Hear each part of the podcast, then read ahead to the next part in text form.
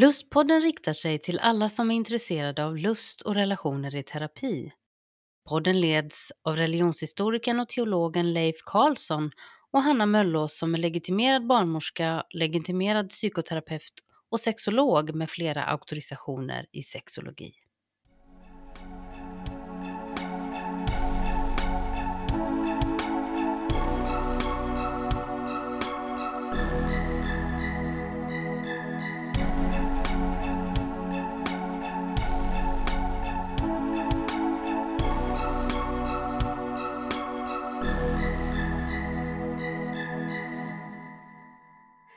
Dagens avsnitt kommer att handla om konspirationer. Eller kanske mer konkret hur vi ska förstå hur de formas och vad som ligger bakom dem. För att sen kunna fundera vidare kring hur man ska bemöta starka ideologier och åsikter i ett terapirum. För detta samtal så har jag med mig religionshistorikern Leif Karlsson. Välkommen! Åh, tack så mycket. Och, och jag tänker att bara så här i inledningen nu så tänker jag att de som följer oss som lyssnar på avsnitt efter avsnitt, de känner nog kanske en liten röd tråd, för vi har ju talat om religiösa övertygelser och hur de inte alltid får oss att må bra utan faktiskt kan sätta krokben på oss. Och, och det blir så tydligt här att när vi talar om starka övertygelser som, som eh, jäckar oss i konspirationer och så, så är det väldigt likt hur vi kan gå igång och anamma olika religiösa trosuppfattningar. Mm, mm. Men, men du, hur skulle du sammanfatta vad en konspirationsteori är? Ja, och eh, o- om, om jag då hänvisar till forskaren Andreas Önnerfors Mm, så pekar han på några väsentliga drag mm, som jag, jag känner igen också från Mm. de här kristna konspirationerna som du nämner. Ja, för det första då så finns det ofta då ett tydligt mönster, alltså man tror att det finns ett tydligt mönster, en plan i det som sker ja, idag. mm, Eh, det finns en grupp eller vissa personer som också ligger bakom det som sker. ja, någon hjärna bakom där. Exakt. Mm. Och de här grupperna, de här personerna, de är onda. Mm, Det finns den här, som jag nämnde tidigare, den här tydliga dualismen mellan ont och gott. mm, Allt sker i hemlighet. mm. är Och det går att påvisa vissa bevis för det som sker. Mm, Och sen det här med undergången. mm, Alltså slutet är nära. ja. Mm, Och det är alltså den goda sidan som sitter inne med sanningen. Och så finns det alltså ett vetenskapligt resonemang i botten. Men den viktiga aspekten det är den moraliska aspekten. ja, Det vill säga det här ont och gott. ja, just det. Mm, Och alltså konspirationer bygger oftast på en enkel information, enkla förklaringar. mm, Därför att människor har generellt svårt att tro på och ta till sig sånt som är alltför komplext. mm.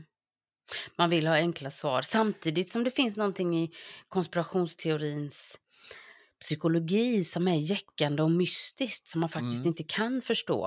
Eh, det tycker jag är intressant. Men, Mm. men alltså vilka är det som använder sig av konspirationer eller har nytta av dem kan man väl säga kanske? Ja, alltså man skulle kunna förenkla det och säga att det oftast är ledare som vill utöva makt. Mm. Det låter lite sekteristiskt där ja. Ja, Mm. det, det, det är liksom kan man Mm. säga en, en sån här övergripande tanke. Mm. Men man kan också, det finns olika aspekter av det här. Det kan vara eh, människor som känner sig maktlösa Mm. och som påstår sig då kunna tala å de maktlösas vägnar. Mm. Men det är ju på sätt och vis ett, ett slags maktsträvan då. Ja, just det. Mm. Sen kan det vara sådana här konspirationer som bygger på att det är stater som agerar mot andra stater. Mm. Det kan vara grupper som skuldbelägger, förföljer andra grupper. Mm. Så, sånt exempel det är ju naturligtvis då de här antisemitiska konspirationerna Mm. Där man vill eh, smutskasta judar. Mm. Men vi har också de eh, antimuslimska Mm. teorierna eller konspirationerna som vill smutskasta muslimer. Sen är det så här att eh, konspirationsforskare menar att konspirationsteorier är vanligare i samhällen Mm. och grupper som kännetecknas av åsiktspolarisering. Mm. Och eh, det är ju så att de här grupperna som har skapar de här konspirationerna, de har ofta en väldigt bestämd grundläggande världsåskådning eller ideologi som man Mm. eh, måste tänka på det här med ideologier och starka politiska åsikter eller religiösa åsikter. Mm. Eh, I den myllan så att säga så frodas konspirationer i allra högsta grad. Ja. Det här är ju ett eh, väldigt spännande ämne måste jag säga. Mm. Det är ju inte så konstigt. Jag tänker att du har skrivit många böcker egentligen som, som handlar om bibeltexter och andra texter som, som har använts som undergångsteorier. Ja, du nämner bibeltexter och då Ja. tror jag du tänker på Uppenbarelseboken Ja, precis. Mm. som är den sista boken i Bibeln. Mm. Och eh, det är en väldigt spännande bok. Eh, Den, den skrevs alltså i slutet av första århundradet eh, när de kristna levde under förföljelser Mm. från det romerska eh, romarriket. Mm. Och eh, boken skrevs egentligen för att eh, stärka de kristna i deras tro, att hålla ut i lidandet. Men det finns ju också då en, eh, en framtidsaspekt i den här boken, att ge hopp att det finns en framtid. Mm. Sen har den här boken då använts för att spekulera om framtiden. Just det. Mm. Så att eh, man kan säga så här att eh, den har ju på något sätt kan man säga då eh, blivit lite grann utav en grund för just spekulationer och konspirationer på det Mm. sättet.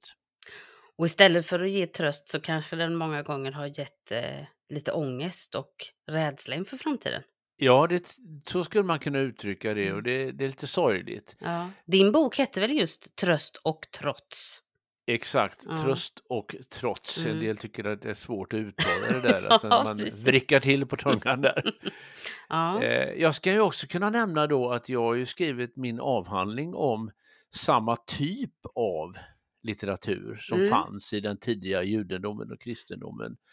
Man brukar kalla det här för, den, för apokalyptisk litteratur. Mm. Alltså apokalyptik, det är ett ord som betyder liksom avslöjande. Ja. Alltså det är liksom om framtiden och historien. Och eh, faktiskt är att den här apokalyptiska litteraturen påminner delvis om nutida konspirationsteorier. Ja, det är intressant för det säger ju också då att det är inget nytt för det här, du talar väl nu om flera tusenåriga texter? Ja visst, visst. Ah, mm. Och, och om man bara skulle göra en kort sammanfattning av just apokalyptiken så för det första då så är det ofta så att historiens förlopp sker enligt en förutbestämd plan. Mm. Mm. Sen finns det en eh, dualism mellan ont och gott, Ja. mellan Gud och djävul. Mm. Och dessutom så lever vi, eh, alltså enligt den här litteraturen på något sätt, vi går mot slutet av historien inför den stora sista striden. Ja. Och sen är det också en intressant aspekt också, det är att det, det är liksom endast de invigda som kan tolka och förstå Ja, vad som håller på det. att hända. Och, och Så där- det finns det liksom ett hemligt drag också i, i de här beskrivningarna. Och det överensstämmer ju mycket, tänker jag, med eh, känslan man får när man läser om konspirationsteorier egentligen. Mm. Och, och det, då blir steget inte långt till vårt avsnitt nummer 13 som vi hade om sekter. Eller vi kallade ju det för sexter. Ja, det. Eftersom många sekter använder sig eh, av åsikter kring sex för att få kontroll över människor. Mm. Och sex är ett väldigt starkt maktmedel. Ja, precis. Och det tog vi upp en del i det avsnittet. Men om jag får säga det själv så tycker jag att det var ett oerhört bra avsnitt faktiskt. För där berättade du vad en sekt är, men också så kopplade vi det här till konspirationer och ideologier som kan vara svåra att bemöta. Och du, de delar som du beskriver här är ju i spänningsfältet med, verkligen mellan tro och sanning, om man ska säga så. Ja, och eh, jag tänker i nästa avsnitt så kommer vi ägna oss mer åt hur man kan möta de här personerna i terapi. Ja, man kan säga att grunden som vi lägger idag blir någon slags fördjupning av avsnitt 13. Och ändå så tycker jag det är viktigt att vi behöver säga någonting om hur de här starka ideologierna och trosuppfattningarna kan påverka relationer till samhället, tilltron till information, men även vad som händer inom en familj när man tycker olika. Det märker vi inte minst nu till exempel när det är, man är för eller emot vaccin till exempel. Mm. Eh, men det kanske blir mycket på en gång. Jag, jag, jag, jag är glad för att du är med här så kan berätta lite om det här. För det är ju dels att du har skrivit de här böckerna som du pratade om, men förresten hur många böcker har du skrivit nu Leif? Ja, ja det, har, det har blivit en hel del faktiskt, men Ja. det, det är ju olika, olika ämnen. Mm. Och, Men hur många eh, är det? Ja, jag tror att det är 14 böcker Ja, jag har skrivit nu. tror att det är du knäpp. Ja. Nej, men jag tänker också att du har skrivit en bok om antisemitism och antijudiskhet och där finns det Mm. Ja. ju väldigt mycket konspirationsteorier.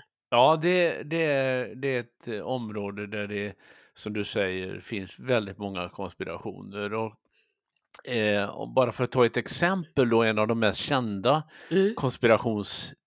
Konspirationsteorierna som har ingått i, i antisemitismen, det är utan tvekan Sions vises protokoll.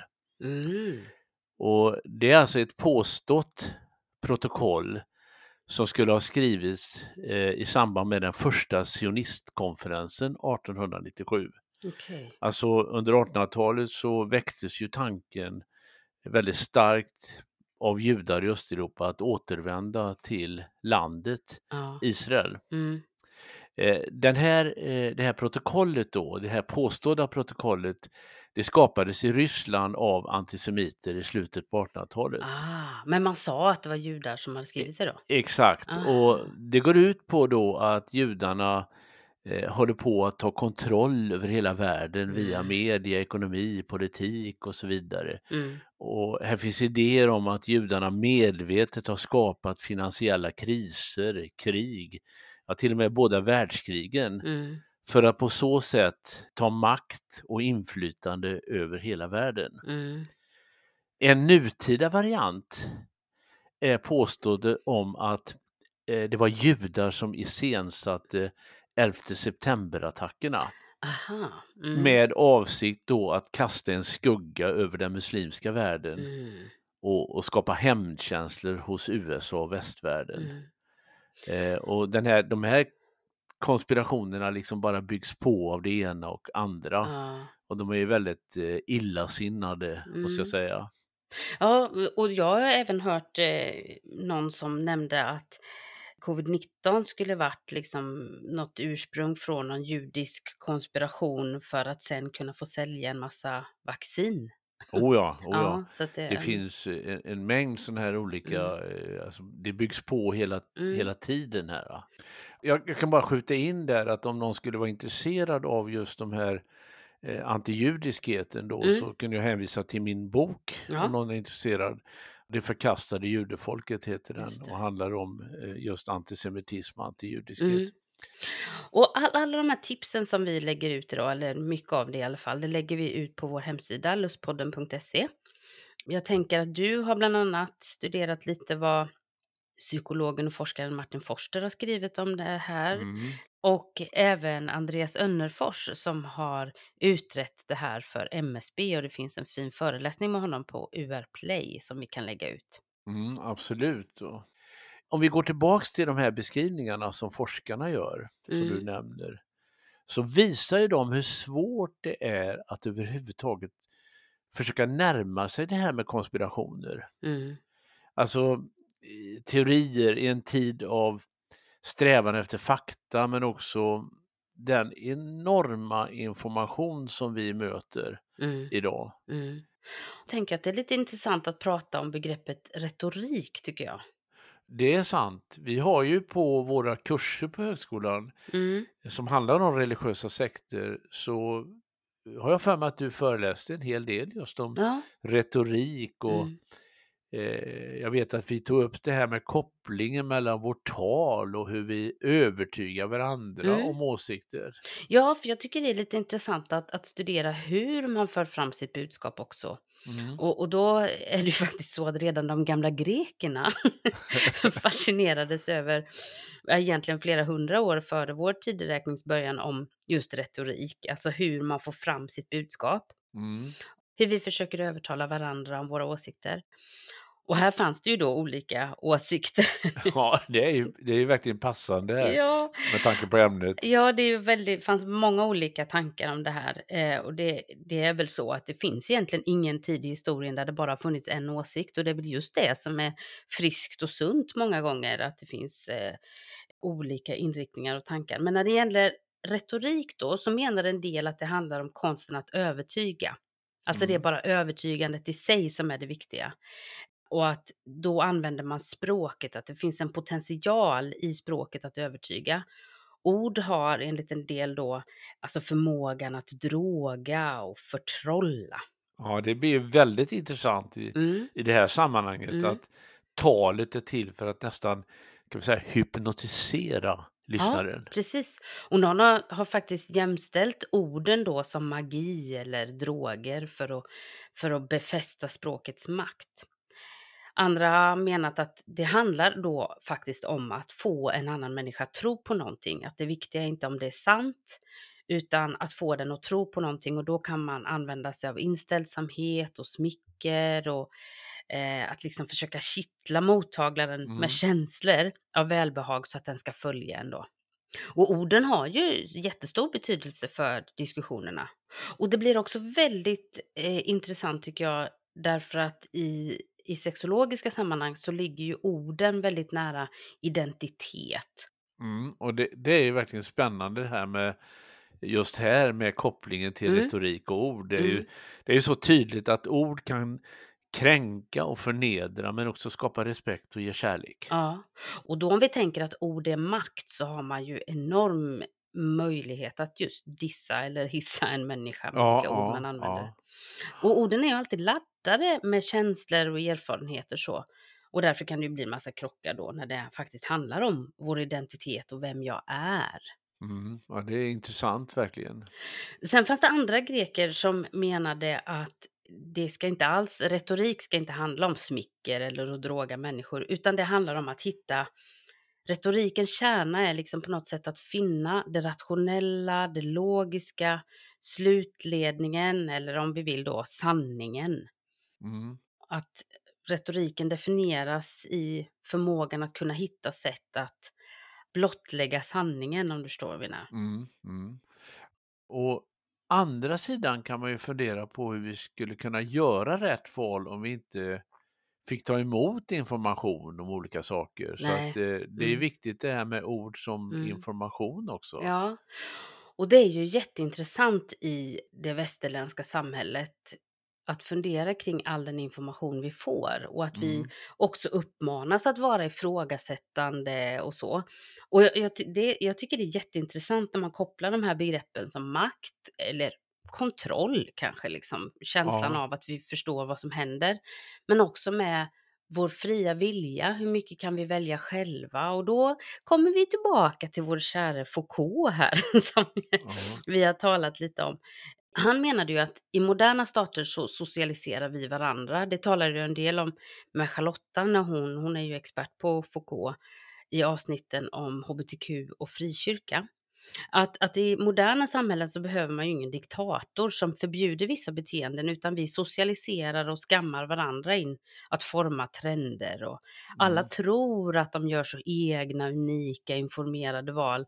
Men egentligen så gör vi bara det som trender pushar oss i att Ja, göra. ja, Ja. ja. Ja, vi luras helt enkelt att Ja. tro på vissa saker. Ja, Ja. precis. Mm. Alltså Foucault menade ju att strategin från moderna stater, om det nu finns någon liksom som sitter bakom och tänker till kring detta, men det var att individerna gör det här helhjärtat därför att man tror att det är så av egen vilja, men egentligen så är man bara, det är bara ett uttryck för frihet som egentligen inte är riktigt sant. Mm. Ja, vi luras helt enkelt och vi lurar varandra på något sätt. Och allt det här menar han sker i någon slags normaliseringsprocess. där vi tycker att vissa sätt att leva sitt liv på är mer naturligt och andra är väldigt avvikande från det normala. Och, och på en samhällelig nivå då så åstadkoms den här normaliseringen. Man kan tänka på individuell nivå så kanske det sker på sociala medier och i det vardagliga samtalet. Men det sker även på en samhällelig nivå i de samhällsinstitutioner som Foucault talade om, som utbildning, medicin, arbete, sjukvård, lagstiftning, eh, religion, där det ges liksom strukturella normer för hur vi ska kunna må bra, hur vi ska Mm. vara hälsosamma, lyckliga och det framställs på något sätt som ett självförverkligande liv, projekt där vi kan få en psykisk lycka, hälsa. Och då Mm. söker sig människor frivilligt till det här sättet att leva eftersom Ja. det utlovas en slags eh, hälsa i det. Mm. Ja, de, de här begreppen av självförverkligande och sökande efter lycka, Mm. de känner vi ju igen. Ja, och, och denna längtan efter att få vara det, att få vara lycklig, men också då att få vara normal och vara som alla andra, Ja. samtidigt som vi ska vara oss själva och unika. Det gör ju att vi kommer självreglera och självövervaka oss själva så att vi följer trenden och diskursen och normen Mm. och eh, då den, vi följer den rätta kunskapen. ja, och kunskap det är ju makt, Ja, precis. som man brukar säga. Mm. Men i det här trendsättande samhället som vi alla, eh, där vi alla vill vara normala Mm. i, så kan man ju fundera på över hur fri vilja vi egentligen har. Ja, just det. Eller är vi bara robotar som följer liksom Ja. Ja. varandra? Ja, jag, jag kan ju fascineras av Foucaults tankar och strukturer här, eh, där jag tror att vi på något sätt är ganska mycket slavar under de här trenderna. Mm. Vi har väldigt svårt att frigöra oss från det. En annan sociolog, Anthony Giddens, han menar ju tvärtom att vi eh, i det moderna samhället har, i och med jämställdhet och att vi lever i mer jämbördiga relationer, så har vi i det självförverkligande projektet en mycket större självreflexivitet där vi kan vara, göra egna val som är väldigt genomtänkta och så. Ja. Eh, ja. ja, det kan man fundera på. Ja. Personligen kan jag verkligen ifrågasätta hur fria vi egentligen är Ja. att göra våra val. Ja, och, och då, då när vi pratar om konspirationer så finns det ju så otroligt mycket information. Och, och då är det inte konstigt att människan försöker hitta enklare svar, Mm. som du säger här, att, att det, det blir för komplext att förstå allting, att få den hela bilden, utan vi vill ha enkla svar. Mm. Men samtidigt så tror jag att bakom allt det här så kan vi inte ta bort de här tankarna om Freud. Nu, nu känns det som jag har pratat om de här Freuds palliativa system väldigt många gånger, men jag tycker ju väldigt jag, jag tror ju mycket på just den tanken hos Freud. Att han menade att vi har en djup existentiell ångest som väcker vårt lidande. Alltså vi kan inte lösa livets mening, vi kan inte förstå den. Eh, vi kan inte hitta svaret på den djupaste, djupaste frågan vi har. Mm. Utan vi måste nöja oss med palliativ där vi kan använda strategier som inte löser grundproblemet med livets ångest men som ger en lättnad här och nu. Och då gav Mm. ju han fyra alternativ. Det var ju droger, men också religion, sexuell kärlek och sen även litteratur och konst. Mm. Man kan säga det är någon typ av eh, skydd mot ångesten. Ja, nästan. precis, exakt. Du, när man talar om konspirationsteorier så behöver man nog beakta det här människans behov av svar. Mm.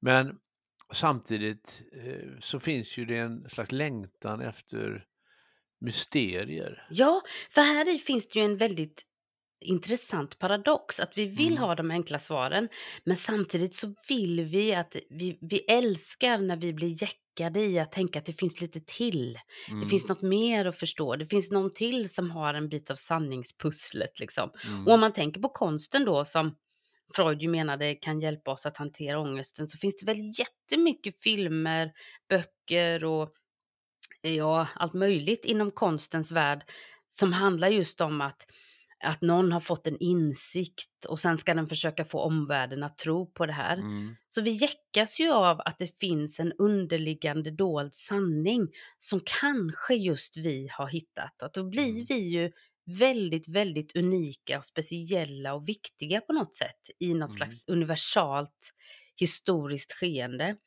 Och, och när vi nu är sekulariserade så vi inte har det mystiska i den kristna tron eller i alla andra religiösa uppfattningar. Vi kan inte lägga det mystiska på Gud eller änglar eller himmel och helvete om man säger så. Då, då blir kanske tilltron till de här andra typerna av ideologier som dels vill ge oss ett svar men som Mm. också vill på något sätt eh, ge lite bränsle åt vårt eh, omnipotenta synsätt på världen. Att vi vill ha sanningen som Mm. är lite mystisk och lite svår att förstå. Mm. Och, och då kan man, man kan fundera på vilka samhällen tror du ligger närmast att tro på sådana här teorier som är konspirationer? Ja, alltså det kanske är så att demokratin, det vill säga att vi har åsiktsfrihet och vi får Mm. tänka och tycka Ja, som vi vill, Mm. kan ha med det här att göra. Ja, intressant. Eh, det finns, eh, jag tror att det var Andreas Underfors som nämnde att hälften av, av alla amerikaner tror åtminstone på en konspirationsteori. Ja. Det var i alla fall någon av konspirationsforskarna som sa det. Och man kan kanske tänka sig att det här är priset för en demokrati. Ja, mm, Alltså det. i demokratin uppmanar vi till mångfald och Mm. åsiktsfrihet. Mm. Men i fallet USA brukar det ändå förklaras med att USA är ett samhälle som präglas av religiösa och politiska motsättningar. Mm. Alltså, men jag menar ändå det här att demokratiska samhällen skapar ju genom sin åsiktsfrihet och demokrati de nödvändiga möjligheterna eh, för konspirationer men också att kunna ta itu med konspirationsteorier. Ja, just det. Mm. Och, och kopplingen mellan åsikter och demokrati är väldigt intressant tycker jag. Jag gick en kurs vid Luleå universitet eh, som jag verkligen kan eh, rekommendera som hette Filosofiska samtal med barn. Och jag Mm. har ju mycket barnsamtal och barn är fantastiskt duktiga på att diskutera och, och samtala om existentiella frågor. Och i den här kursen så tog de upp just hur viktigt det är att man faktiskt med barn redan i skolåldern tidigt får lära sig både att liksom reflektera och lyssna, att höra olika åsikter. Det tyckte jag var jättespännande faktiskt. Mm. Ja, det är ju väldigt, en väldigt viktig uppgift för skolan Ja, att träna barn Ja. i resonemang, källkritik, Ja. lyssnande, ifrågasättande men också respekt. ja, ja, för här, jag tycker det är så intressant att man får inte tänka att allting som motsäger till exempel forskning. Om du berättar om en forskning för mig och jag säger Mm. nej, men stämmer verkligen det där? Då, då kan vi ju inte kalla allt mitt ifrågasättande för konspirationsteorier. Förstår du vad jag menar? Nej. Utan vi måste ju få ha ett samhälle där man får ifrågasätta och tänka nytt. Men det som blir allvarligt är kanske när man liksom drar in det i, i de här aspekterna som du tog upp innan, vad som på något sätt ramar in en konspirationsteori om ont mm. och gott och att det finns någon som ligger bakom alltihop det där. Ja. Men det här att vi har nyfikenhet, att vi har frågor, det måste vi ju uppmuntra. Det, ju, det Mm. får ju inte bli så att vi inte får ifrågasätta saker. Det är ju farligt. Ja, och det, det är ju liksom det här med den moraliska aspekten som jag nämnde också. Det här Mm, med mm. man tror sig stå på den goda sidan gentemot den onda då som Ja, gör att det det. blir problematiskt. Mm. Det här med att bemöta konspirationsteorier som du är inne Mm. på, det är också intressant det här att, eh, att det, är lättare att förändra människors åsikter genom dialog och Ja. Mm. uppmuntran och respekt snarare än att döma och att liksom stigmatisera. Mm. Alltså konfrontation har ofta en motsatt effekt. Absolut. Mm. Och det gör ju bara att eh, man förstärker och övertygar Mm. den som tror på konspirationer. Ja. Och det är ju väldigt likt när man vill hjälpa människor ut ur sekter till exempel. Att man kan inte hela tiden när personen då själv kanske börjar ifrågasätta någonting, att bara hamna där, ja titta vad var det jag sa, vad var det jag sa, utan att Mm. man får vara lyssna och vara lite tyst. Mm. Ja. Sen är det ju så här att eh, det finns ju konspirationsforskare som, som säger så här att människor som lider av vanföreställningar tror ofta på konspirationer. Mhm. Och att det även här är naturligtvis då bättre med samtal än konfrontation. Ja. Jag, jag skulle nog vilja säga så här att det är känslor snarare än fakta som styr konspirationstänkandet. Ja. Jag är lite skeptisk mot det här påståendet att eh, det skulle handla om vanföreställningar som Mm. då ofta definieras som lika med allt som inte kan bevisas. ja, just det. Och då Mm. undrar jag som religionshistoriker, hur gör, hur gör vi då med religionen? Ja, om allt eh, som inte går att bevisa är en vanföreställning. Ja, mm. Ja, och jag, Mm. jag tänker faktiskt, jag ska citera ett bibelord ifrån Mm. Hebreerbrevet i Nya Mm. Testamentet där författaren skriver så här. Jag tycker det, det är ganska träffande med tanke på det som vi resonerar om nu. Mm. Han skriver så här att tron är grunden för det vi hoppas på. Mm. Den ger oss visshet om det vi inte kan se. Ja. Ja, Alltså jag tror ju det händer någonting farligt i samhällen där man tar bort människors tro. Alltså, Mm. jag är en oerhört stark förespråkare faktiskt för att människor måste få tro på det hon vill tro på. Ja, Det- och att allt går inte att bevisa. Nej, alltså det blir ju jättetråkigt sammanhang att leva i, i Mm. det när inte fantasin får finnas. Det är ju fruktansvärt. Och i, i, i sektavsnittet av tre, avsnitt 13 där så hänvisade ju vi faktiskt till sången från mu- musikalen Kristina från Duvemåla. Mm. Där hon sjunger Du måste finnas. Alltså om det här ordet om. Tänk om Gud inte finns. Mm. Tänk om det inte finns någon mening. Tänk om himlen inte finns. Tänk om vaccinet är farligt. Tänk Ja. om. Tänk om. Eh, så, så, så jag tänker att vi, vi måste få ställa de här frågorna. Alltså allt som väcker våra frågor kan inte vara konspirationsteorier. Sen kanske svaret är nej, det är inget farligt med vaccinet. Det, det, vi vet inte om det finns någon gud.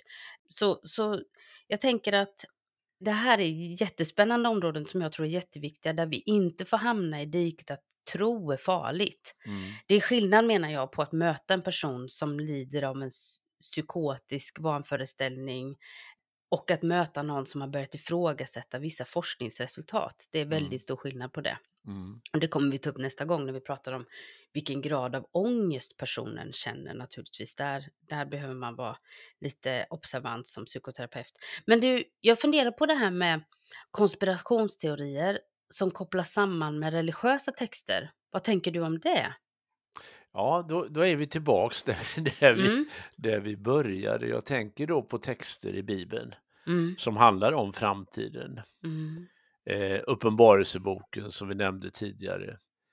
Eh, där det talas om kampen mellan ont och gott, Gud och djävul. mm, Och att det pågår en sån kamp i tillvaron. Och från början så handlar ju den här boken som jag nämnde då också om de tidiga kristnas förföljelse från det romerska imperiet med dess kejsare som i Uppenbarelseboken då symboliseras av ett odjur. mm, Så det finns ju en högst reell verklighet för de här kristna som levde under det här svåra trycket då, i slutet på första århundradet. mm, Men då är det många som menar att det finns ett dubbelt budskap här i texten. Att, alltså det som hände då ska upprepas i slutet av historien, då ett nytt ont imperium ska uppstå med en världshärskare mm, i spetsen. Odjuret då uppfattas som den här kommande världshärskaren som ska utöva kontroll över människor genom ett märke som Mm. det står i Uppenbarelseboken som alla ska tvingas ta på sig. ja, Ingen ska kunna köpa och sälja utan att ta på odjurets märke. mm, Och här är det är oerhört fantasieggande här. Eller, mm. det triggar ju igång liksom konspirationer det här. Ja. Och, och, och det här märket, alltså det har ju tolkats som streckkoder, Ja. datachip och Mm. så vidare. Och, och, och den senaste varianten det är att vaccinet mot corona Mm, innehåller ett sånt här chip Mm, som då är ett redskap i den ondes hand. Och att eh, ett chip har alltså placerats in i det här vaccinet. Och som nu alla måste ta. Ja, Mm. och eh, det ska då liksom leda till att hela världens befolkning ska kunna kontrolleras och man ska begränsas i sin frihet, man ska inte kunna köpa och sälja och så vidare Mm, om man inte liksom har det här chippet då mm, inplacerat. Va? Så att det, det, det är liksom, kan man säga då att tolkningen här då liksom har på något sätt övergått i ganska, ska vi säga, vildvuxna konspirationer. Mm. Och, och här måste jag säga att det finns ju jättemånga som är uppvuxna i frikyrkliga miljöer och andra kristna sammanhang som har verkligen blivit skrämda av eh, undervisning från Uppenbarelseboken. Mm. Där människor har gett tydliga, alltså det som kanske mer ska läsas metaforiskt har getts väldigt konkreta svar. Mm. Och man läser de här sakerna som att det handlar om det och det och det och det. Mm. Och att Jesus ska komma tillbaka och den som inte liksom lever rättfärdigt får inte följa med. Och det har skrämt väldigt många människor. Ja, och, och här har ju vi alltså det här mystiska draget eftersom just Uppenbarelseboken och den typen av litteratur är skrivna med ett ganska avancerat symboliskt språk. Ja, mm, Så är ju det i sig hemlighetsfullt. ja precis. Det jäckar. Ja, Ja, det handlar om att ha nycklarna, att man kan Precis. tolka de här symbolerna. ja. Och, och vissa personer då menar sig ha den här möjligheten att de kan tolka det här. Och, Och så när man har den nyckeln då får man lite mer kontroll över sin existentiella ångest över att vi faktiskt inte vet. ja, absolut. Va? Mm. Ja, det här blev ett sannerligen ett avsnitt med mycket matnyttig info. ja, det är nästan lite svårsmält. Det får man nog säga. Och det blir nog i och för sig konstigt om vi skulle låtsas som att de här ämnena var enkla. Ja, det blir inte enklare nästa gång. Nej, då ska vi tala mer om hur man kan bemöta det här. Och kanske mer vad som händer med våra familjerelationer där vi tänker och tycker olika. Och hur terapeuter kan bemöta det här i terapi. Mm. Mm. Men jag tackar för detta avsnittet Leif. Ja, tack ska du Ja. ha. Ha det så gott. Ha så det gott vi. själv. Ja, Hej. hej hej.